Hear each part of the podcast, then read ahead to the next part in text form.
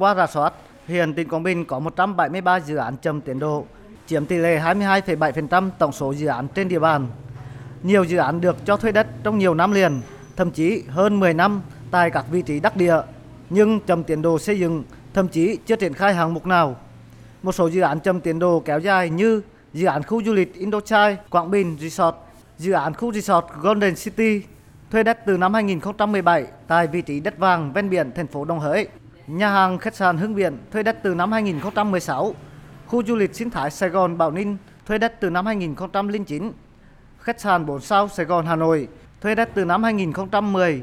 khách sạn Đức Ninh Đông thuê đất từ năm 2010, vân vân. Một số nhà đầu tư cố tình giữ đất, không triển khai thực hiện dự án nhằm chờ cơ hội chuyển nhượng dự án. Đối với những dự án đã được giao đất cho thuê đất nhưng chưa triển khai xây dựng chậm tiến độ, tỉnh Quảng Bình giao Sở Tài nguyên và Môi trường, Ban Quản lý khu kinh tế tỉnh ra soát, tham mưu Ủy ban nhân dân tỉnh để xử lý đúng quy định.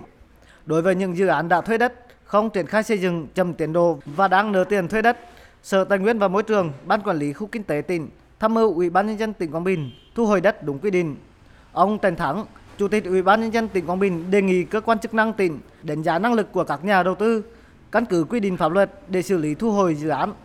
Tham mưu việc các nhà đầu tư có các dự án chậm tiến độ cam kết đầu tư. Đề nghị sở các đầu tư phải làm việc ngay để báo cáo cho ủy ban tỉnh xử lý một vài dự án mà chậm tiến độ này không có khả năng gì thực hiện đấy. làm điểm một vài dự án này, này. hội tụ đủ điều kiện theo quy định pháp luật rồi xử lý thôi phải làm cho được lời hứa này được cử tri rồi hội đồng giám sát cho hội đồng kiến nghị